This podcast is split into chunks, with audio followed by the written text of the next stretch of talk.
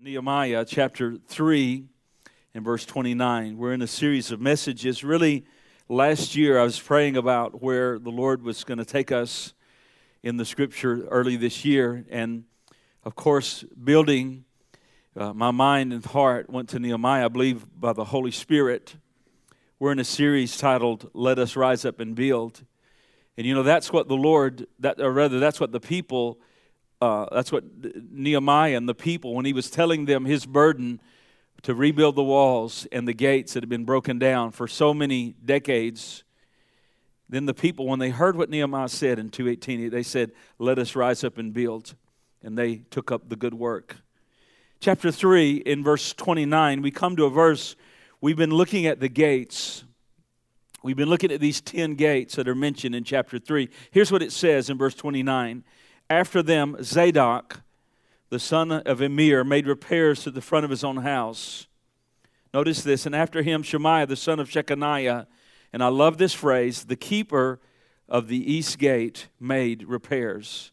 Now just let that settle in. The keeper of the east gate. Now, if you look at these 10 gates, just briefly, there's, as I said, there lists 10 gates, and you'll see a graphic here. Now, these gates are not just gates because in Isaiah, Isaiah said this in 1618. He said, Your walls shall be called salvation, and your gates shall be called praise. Now, if I built a gate out here, it'd just be a gate. But these are the gates of Jerusalem. So they're prophetic. In other words, they speak more than about brick and mortar. They speak beyond brick and mortar, and the Lord uses the city of Jerusalem, the holy city of Jerusalem. The walls shall be called salvation, and the gates shall be called praise. So each one of these gates are unique. They're specific, and they, in type and in shadow, refer to our Lord and Savior Jesus Christ in some aspect, or whether in, in type or shadow, his life, ministry, his character one minister, a famous minister, preached a whole series of messages on these gates. He titled it The Gospel in the Gates. And I think what we see is in the gates, we see from the first coming of Christ in his incarnation all the way to his second coming in glory. So, what have we seen so far, quickly? We've seen Jesus, the Lamb of God. Remember what John said? Behold, the Lamb of God in the sheep gate. We've seen Jesus, the one who seeks and saves that which is lost, in the fish gate. We've seen Jesus, eternal God, in the old gate, the I am, the Alpha, the Omega. We've seen Jesus in his humility in the valley gate. How many know Jesus came from heaven and came way, way, way down and humbled himself and became obedient to death, even death of the cross? We've looked at Jesus, the sanctifier of his people, in the refuse gate not only wants to save us, but he wants to sanctify a holy people unto himself.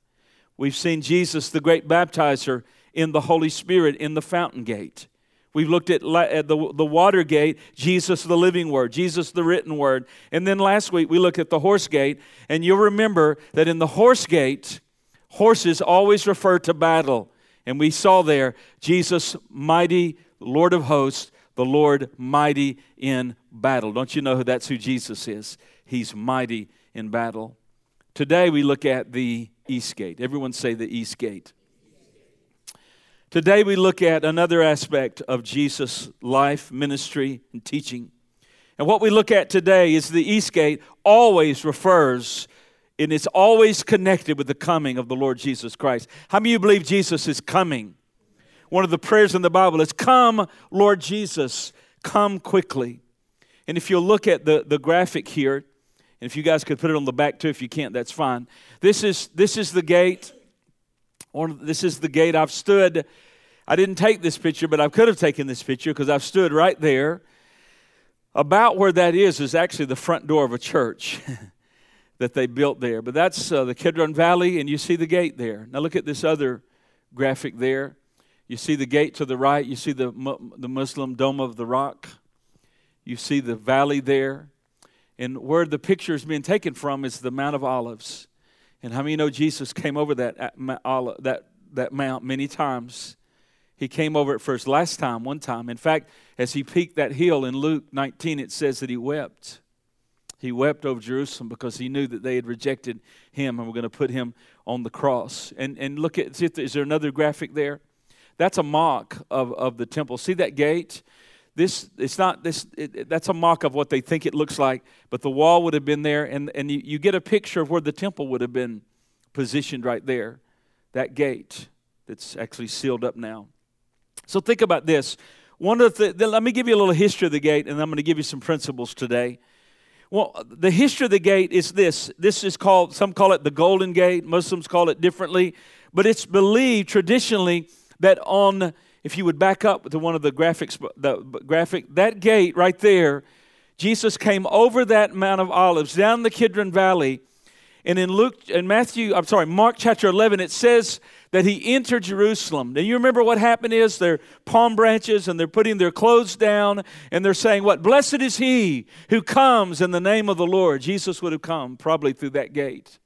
Traditionally, that's the gate. Sealed up now, but one day it's going to be opened. It's also believed that that's possibly the gate when Peter and John were going to the hour of prayer. Remember this? And they were about to enter, and the scripture said there was a beggar there, there was a lame man there.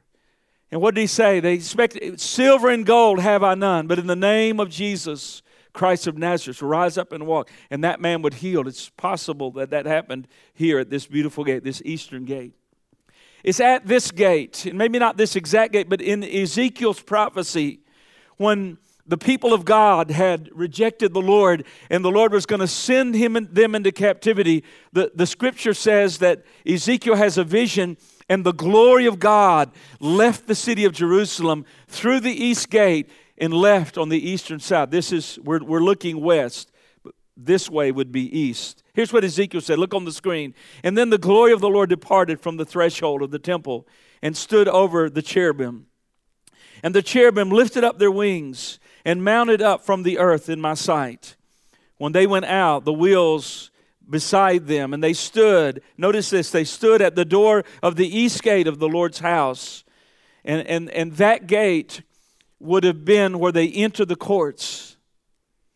And then you enter the house of God. And it says of the Lord, the glory of the God of Israel was above them. This was the living creature I saw under the God of Israel at the river Chebar, and I, I knew they were cherubim. So the cherubim lifted up their wings and the wheels beside them, and the glory of the God of Israel was high above them. And the glory of the Lord went up in the midst of the city and stood on the mountain which is on the east side of the city. So in his vision, he would have seen the glory of God leaving the east on the Kidron Valley side. Don't you know that had to break the prophet's heart to see the glory of God? I don't want the glory of God ever to leave. I want to ever see that. This gate, just introduction, this gate was also called the Shushan gate. You remember where Nehemiah was? Nehemiah was in Shushan. He was in the palace there. Shushan Palace was about 150 miles north, up in the Persian Gulf. He came from there to Jerusalem. This gate was also called the Shushan Gate in honor of King Cyrus, who gave the people permission to go back and rebuild their temple, rebuild their city. The position of the gate is very important because the position of this gate gives us an, a straight line to the Mount of Olives, and it was, it was there we get an indication of where the temple, the ancient Jewish temple, used to sit there. It's interesting that one of the purposes of the gate, this eastern gate, was also called the causeway of the heifer. Now, if you would, if you would look at this graphic, it is believed that there was a bridge from the temple area, from this gate, across the Kidron Valley to the Mount of Olives. You say, well, what would they do there? On the Day of Atonement, they remember when the scripture said they would take the scapegoat out across the Mount of Olives, they would take it out into the, the wilderness to sacrifice it as a type of our sin, the sin of God's people being taken away. But they would take a red heifer to the Mount of Olives and they would sacrifice it. And it's believed that possibly there was a causeway there the, the, in the Jewish people later, extra biblical literature, called it the causeway of the heifer.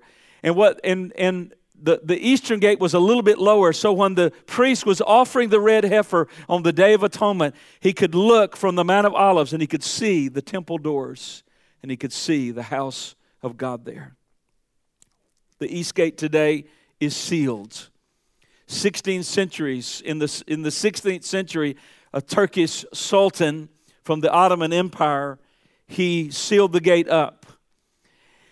And it's, it, it, there's actually a prophecy in Ezekiel 44 that this gate would be sealed until Messiah came. And so what happened is the, the, the Muslims sealed it up. There's actually a cemetery right outside. And no, no imam will go there because they'll be defiled by the graves.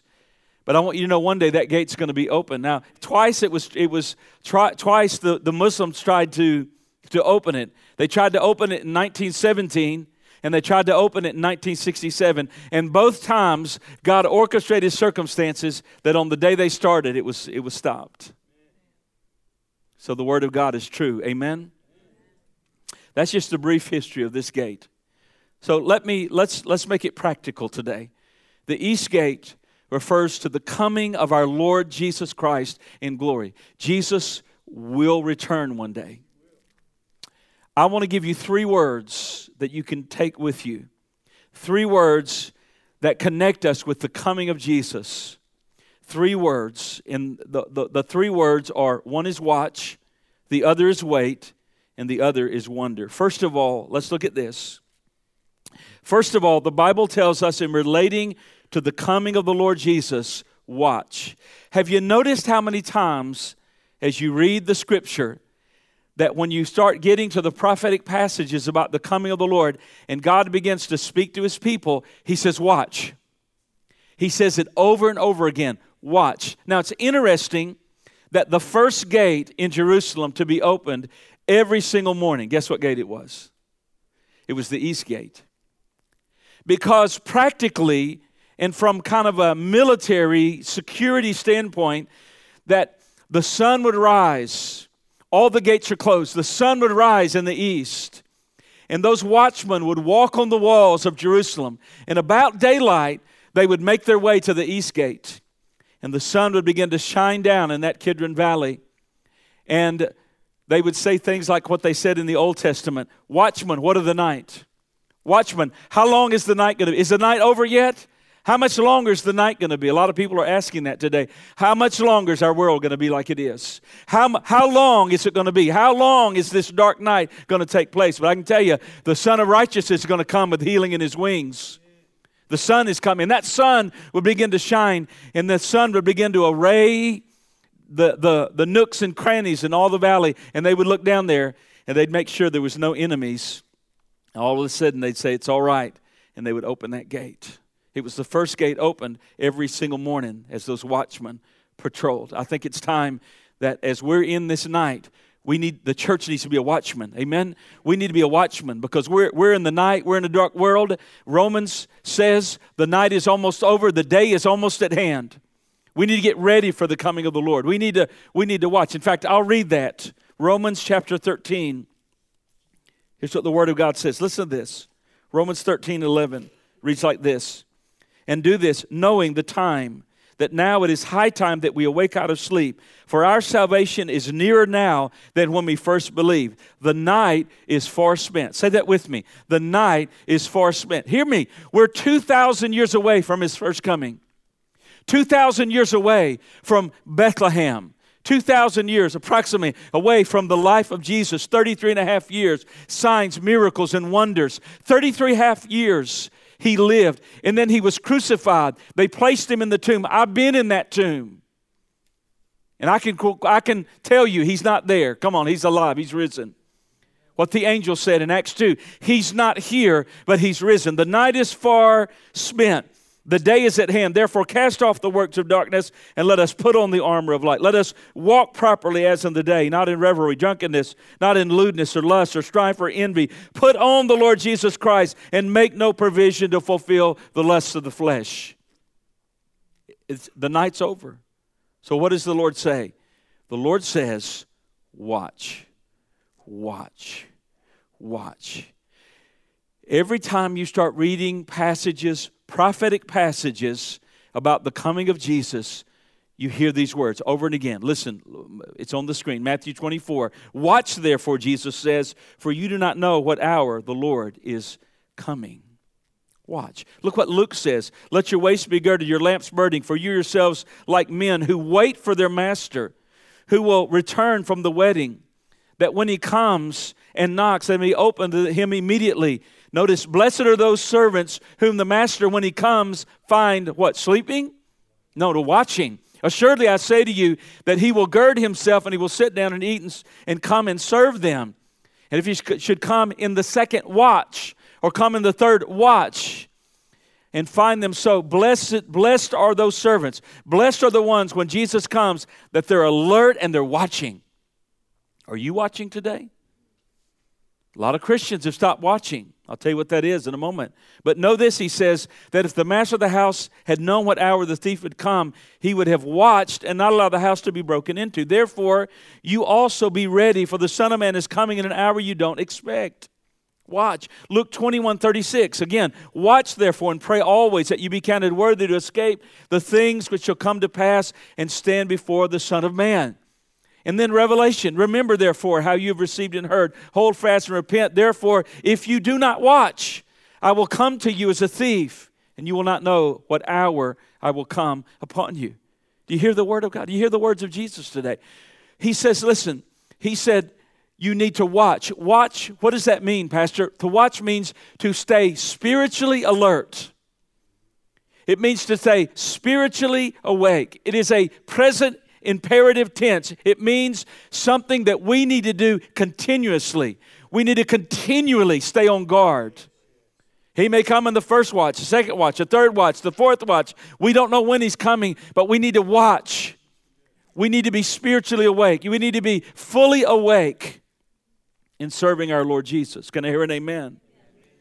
So, what are the areas that we need to watch? One of the areas we need to watch is we need to watch against Satan and his schemes. He's a schemer. It says in 1 Peter 5 8, stay alert in the NLT. Stay alert. Watch out for your great enemy, the devil. He prowls around like a roaring lion looking for someone to devour we need to realize that Satan is scheming against us.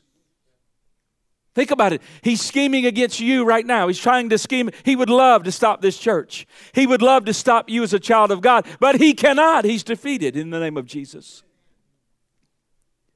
But many people are caught unaware in some kind of temptation because they stop watching.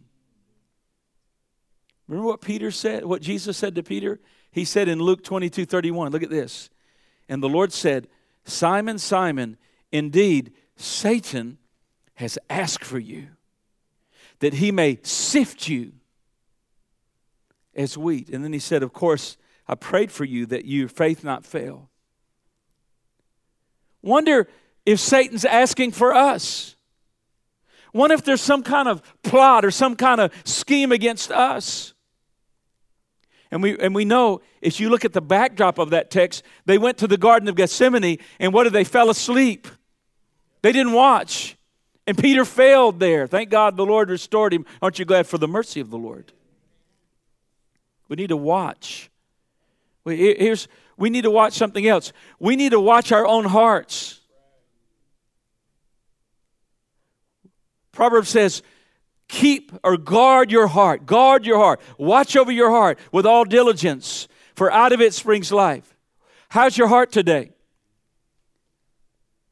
How's our heart today? That's the most important thing, is the heart. See, what, what Satan wants to do is to try to get our heart set on other things. How's your heart today? Are you watching over your own heart? Are you watching over your inner attitudes today? Think about it this way you know, we that have been in church for a long time, it's easy to almost be like a robot. We know what to say. We know when to say amen. We know when to raise our hands. It's almost like, a, it's like some kind of robot. But let me ask us all a question today. I ask it to my own heart. I ask it to all of us. When we were worshiping today, were we just going through the motions? Because we've done it a thousand times?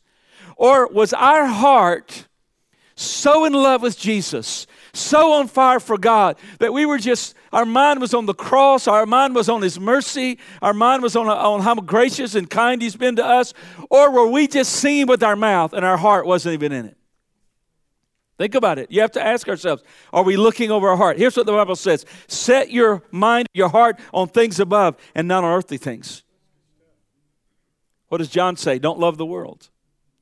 Now, you're going to love something just the way it is. You're going to love something. You, you, you, you have a God.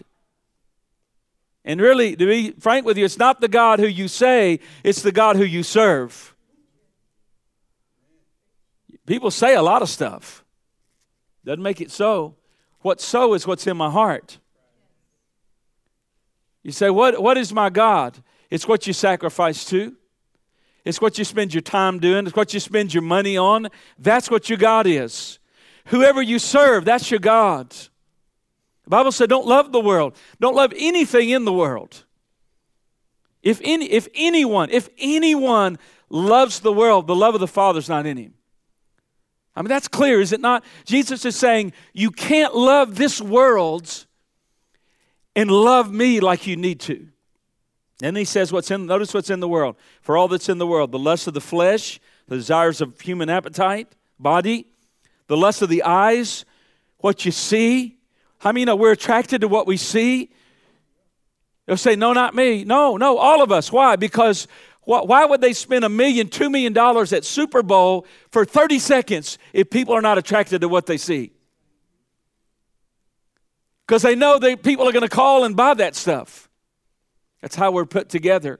We've got to guard our hearts. He says, doesn't come uh, lust of, the pride of life. It comes not from the Father, but from the world. The world and its desires pass away, but who, whoever does the will of God will live forever. I many know we've got to guard? Listen, it's not a question, will you be tempted? You will be tempted. You've got to guard against the schemes of the enemy. You've got to guard your own heart. You've got to watch. We know when our prayer life is not what it needs to be. We know when our love for Jesus is waning a little bit. Bible says, keep yourself in the love of God. Got to fight to stay there. Here's another area we need to watch. We need to watch over our marriages. Now you're quiet there, but I'm going to say amen to myself there. Here's what the Bible says. Paul taught about marriage you know, we need to be we need to watch over our marriages. So many marriages are failing because we're not doing what Paul taught through the Holy Spirit to watch over our marriages, to be sensitive to the needs of our marriage partner. Now, I'll just say what the Word of God says. Listen to this.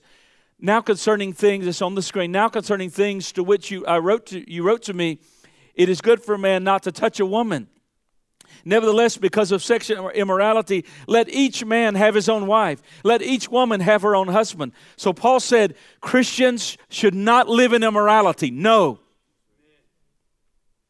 We're, we're to be holy, godly people. And then Paul gives instruction about how to keep our marriages strong. Look at verse 3. Let the husband render to his wife the affection due her. Likewise, the wife her husband. The wife does not have authority over her own body, but the husband does. Likewise, the husband doesn't have authority over his own body, but uh, the wife does. Now, notice do not deprive one another except with consent for a time that you may give yourself to fasting and to prayer and come together again so that Satan does not tempt you because of your lack of self control. But I say this as a concession, not a command. You know what that's saying to me? That's saying a husband should watch over his wife, a wife should watch over her husband.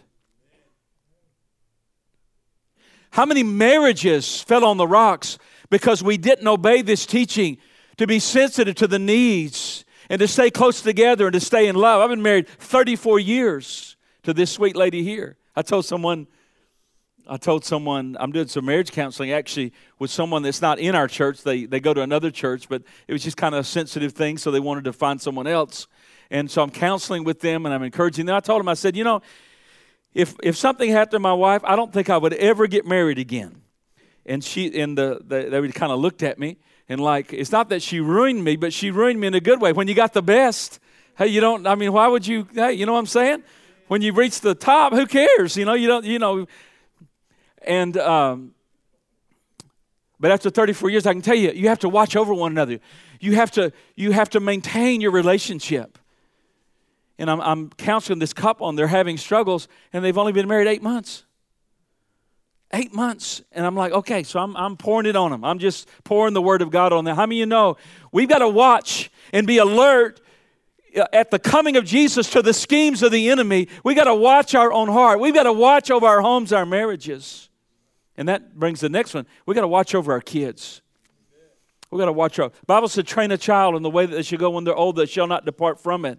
Ephesians speaks specifically to parents and to dads. You fathers, do not provoke your children to wrath, but bring them up in the training and the admonition of the Lord. We have to watch over our kids.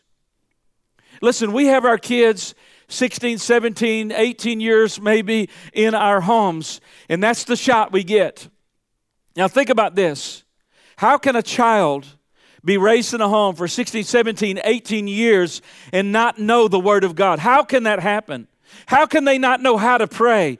Pa- parents, listen, we fail our kids when we don't nurture them in the things of God. By the time our kids get 18 years old, they need to know how to open this book and declare the plan of salvation. They need to know how to study the Word of God. They, have, they need to have words of God memorized in their heart.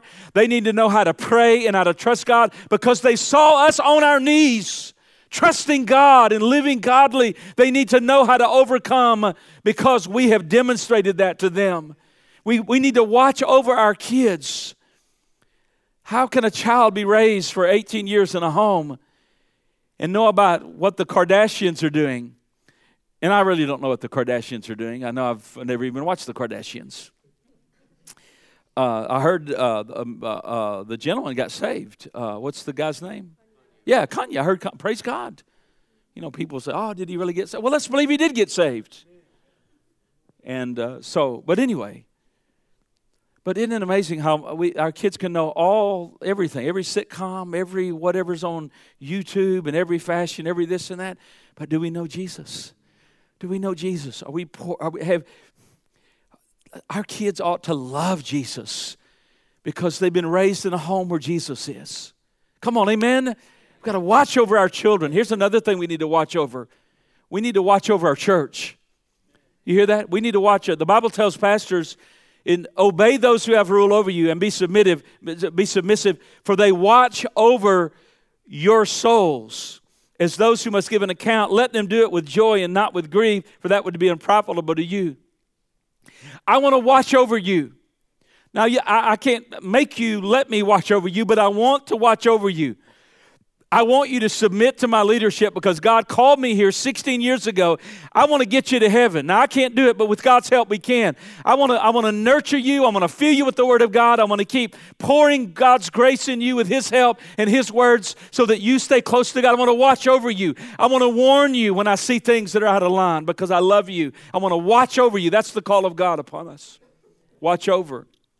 Paul told the Ephesians when he was leaving them, he said, he, he told them there was going to be some wars in, in Acts. He says this, therefore take heed to yourself and to all the flock among you, which the Holy Spirit's made you overseers, to shepherd the church of God, which he purchased with his own blood. For I know this, see, the Lord gave him a prophecy, a prophetic word. He said this, For I know this, that after my departure, savage wolves will come in among you and not sparing the flock.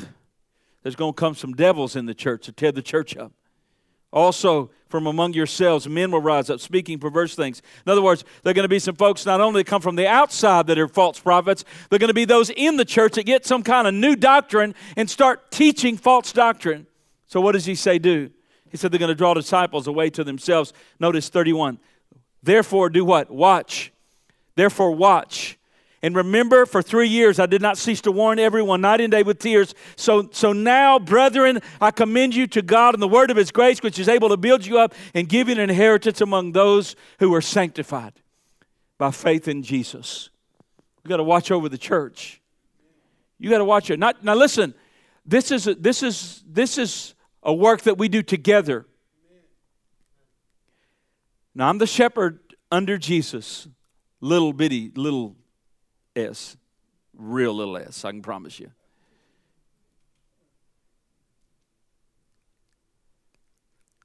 Yes, pastor watching over the flock. But we have to watch over one another. Here's what Jesus, here's what Paul said. Let nothing be done through selfish ambition or conceit, but lowliness of mind. Let each esteem others better than themselves than themselves. Notice this. Let each of you look not only on his own interests, but also on the interests of others. We've got to watch over one another in these last days. Think about it. we've got to watch over the doctrine of the church. We've got to watch over the spiritual condition of the church. We've got to watch over our relationships and love each other enough to be concerned about where we are with God. How do we do it? There's three ways. Number one is through prayer. Everybody say prayer. Prayer. Everybody say prayer again. Come on, prayer, prayer, more prayer, prayer, prayer, constant prayer. If any desire that I have is that everyone in this church will be a person of fervent prayer, prayer will change everything in this church. It will change everything. We watch over one another with prayer. Colossians says this continue earnest in prayer, being vigilant. That means watching, watching in it with thanksgiving. Peter said this, but the end of all things is at hand. Therefore, be serious and watchful in your prayers. Prayers keep the church vibrant. Prayer keeps the church holy.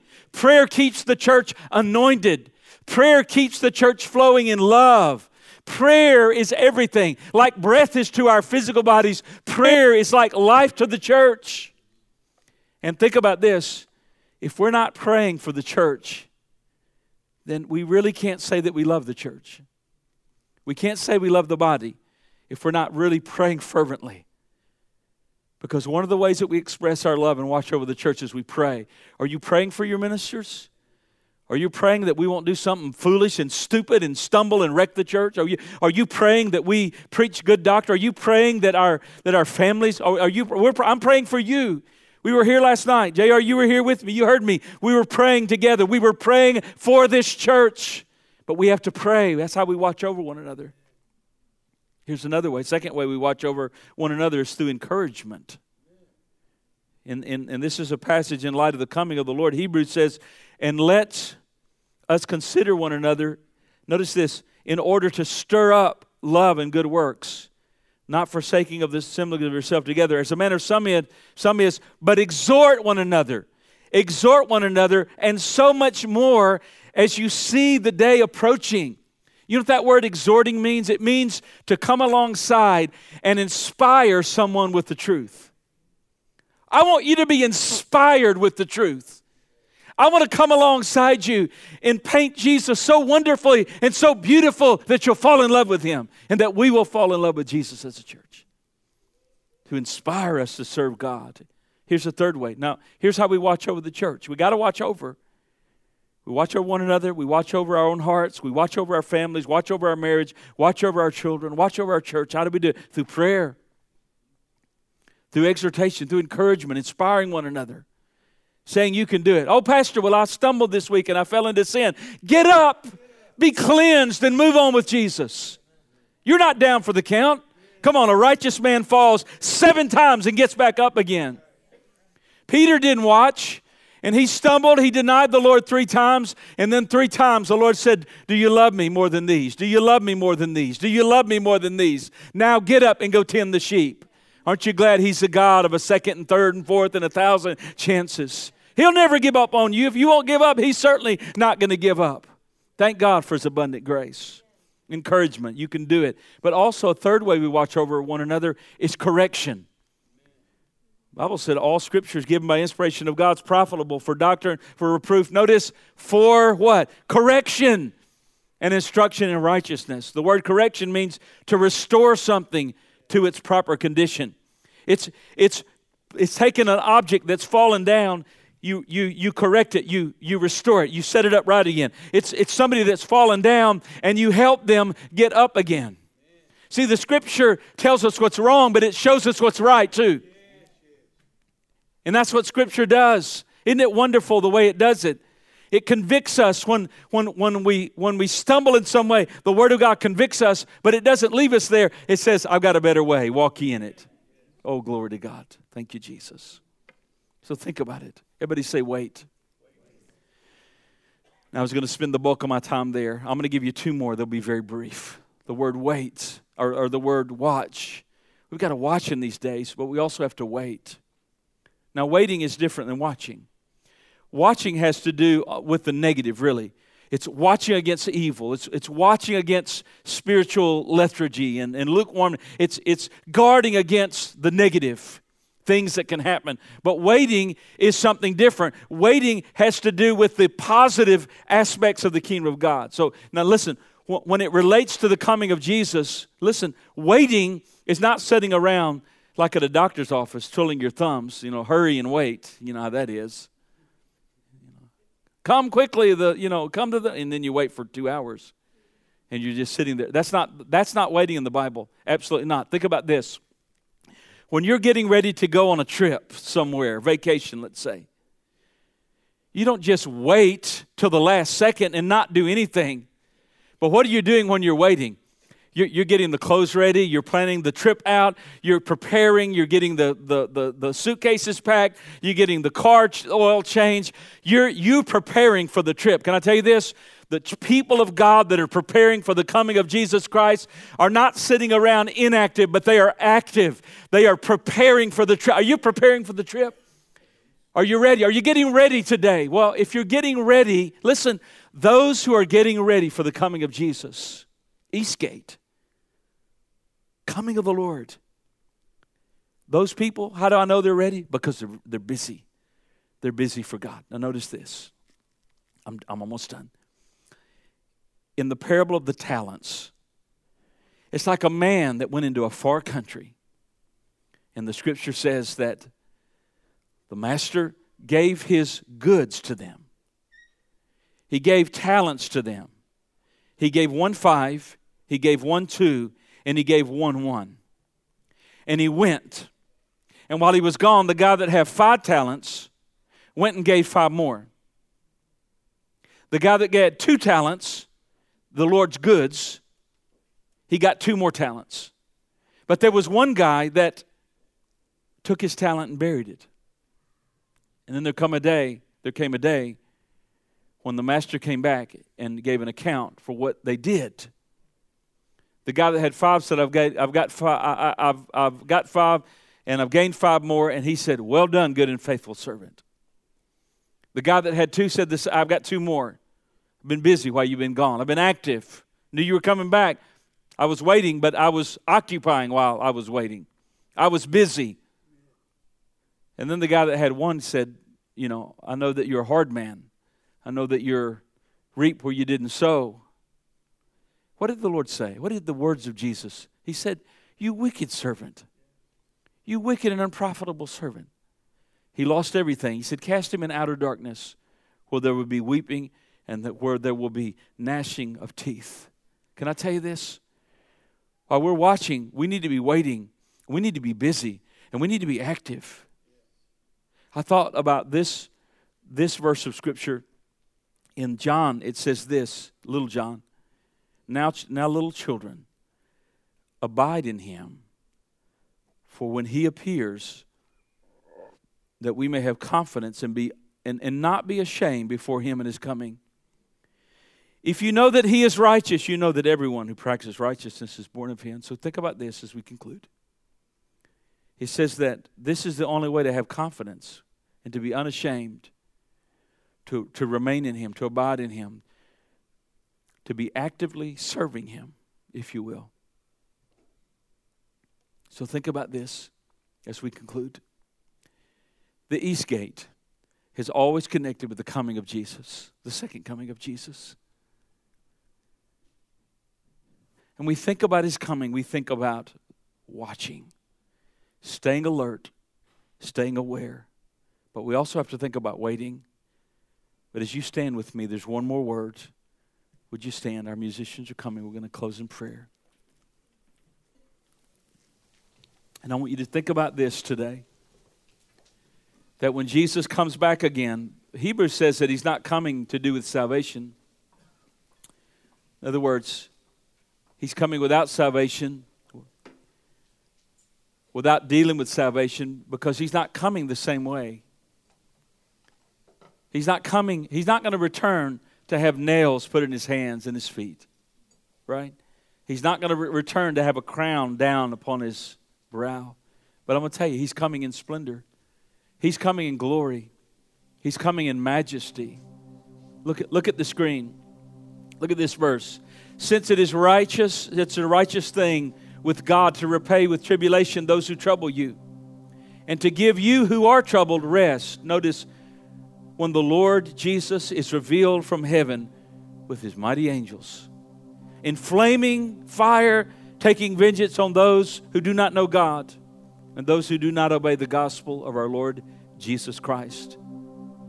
These shall be punished with everlasting destruction from the presence of the Lord and from the glory of his power when he comes in, in that day. Notice, to be glorified in his saints and to be admired among those who believe because our testimony among you was believed.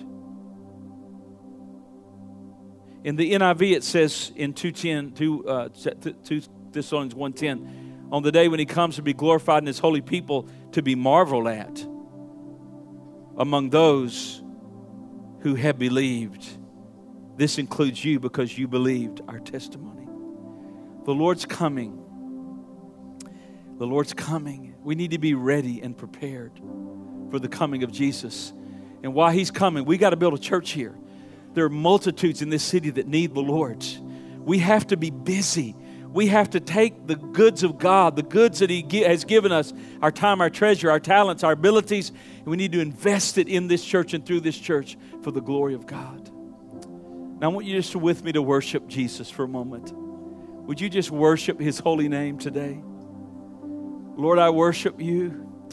Lord, I bless you. I glorify your holy name. Jesus, we honor you. We know that you're coming and you're going to be glorified in the saints. You're going to be marveled at among us as we see you. And you're not going to come to suffer that day. You're going to come to display your majesty and to display your glory. Thank you, Jesus.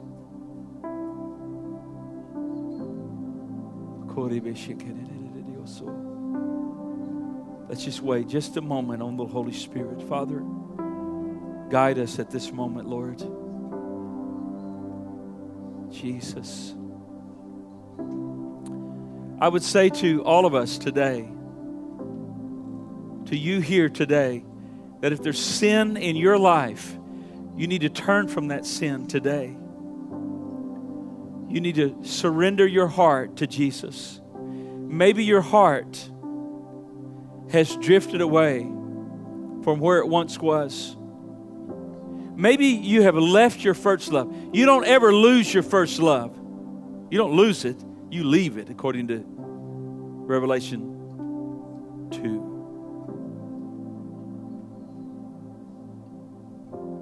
I just pray for you today in the name of Jesus. I pray the Lord would put a new tenderness in your heart Lord, put a new devotion in my heart today.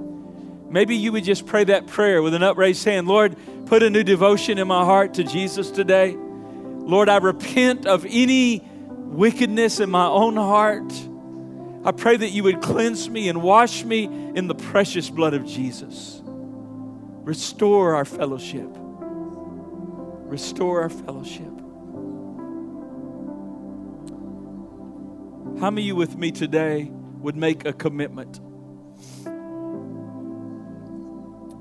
I want to ask you, this will be my conclusion. I want, I want to ask you to make a commitment to me. I'm looking at you and I want you to look at me. Would you make a commitment with me? Because I'm going to make one with you. And I want you to make one with me. Would you, could, could we make a covenant together today to say, I'm going to watch over my brothers and sisters? I'm going to watch over my brothers and sisters. I mean, this church doesn't need to be about just coming to church on Sunday, look at the back of someone's head. But this has to be a fellowship. We're a family of God. would we truly, and I'm asking you truly, not just to say it because everybody, would you say, Pastor, I'll, I'll make a commitment to watch over my brothers and my sisters? If you do that, would you just raise your hand? Just say, Lord, I'll do that. Lord sees it. You know, the Lord sees our hand today. Amen. Well, just keep it up. Lord, just think about it. what does it mean? I'm going to pray for my church family. I'm going to be there for them when they're discouraged. I'm, I'm going to I'm going to show up to church because when I don't show up, it pulls the church down. I'm going to show up because that, that builds the church, that watches over the church. I'm going to use my gifts, I'm going to use my talents to build Trinity Life Church. I'm going to teach, I'm going to pray. My, words are going to be sweet and tender, not going to be ugly words or gossipy words. That's not going to happen. In the name of Jesus, I'm going to let life flow out of my tongue. Life and death and the power of the tongue. Those that love it shoot the fruit of it. Come on, Father, we're going to watch over. We commit to watching over one another. These are our brothers, Lord. These are our sisters. This is our family that we're going to spend eternity with. And we know we live in a harsh, brutal world. And Lord, this needs to be a house where we we watch over one. And that watching over doesn't mean you're nosy. It means that you watch over with care. You watch over something that's valuable. We watch over our brothers. We watch over them. We, we encourage our brothers and our sisters. We encourage them to a deeper walk with Jesus, a, a closer prayer walk. Lord, and we, we encourage your people today. We just love you for it. Thank you for this body. Lord, as we come closer to your coming, we know that we're going to need to bind together. And Lord, we ask that your grace would be here. Lord, you saw our commitment today. Help us to enable us to fulfill our commitment to this body. Now, Father, today, how grateful we are that we've shared this time together in your word. I pray that as we go through this week, oh God, that we'll consider that this week Jesus could come. It's imminent. And this week, that the only thing that really matters this week is are we doing your will? Are we fulfilling your will? Because he that does the will of God will abide forever. Lord, if there's things that we're tied up in and, and enamored with that are not good for our spiritual lives. Help us to get rid of those things, to turn away from those things. And Lord, I pray that your will would be accomplished today.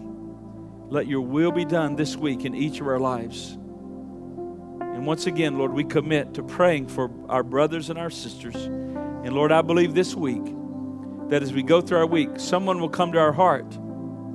A person will come to our heart. And that's the Holy Spirit saying, I want you to pray for them. Lord, help us to be sensitive. Now, church, I dismiss you, and I pray that the grace of our Lord Jesus Christ, the love of God, and the communion of the Holy Spirit would be upon us all. In Jesus' name. And everyone said, Amen. Love one another as you're dismissed today in Jesus' name.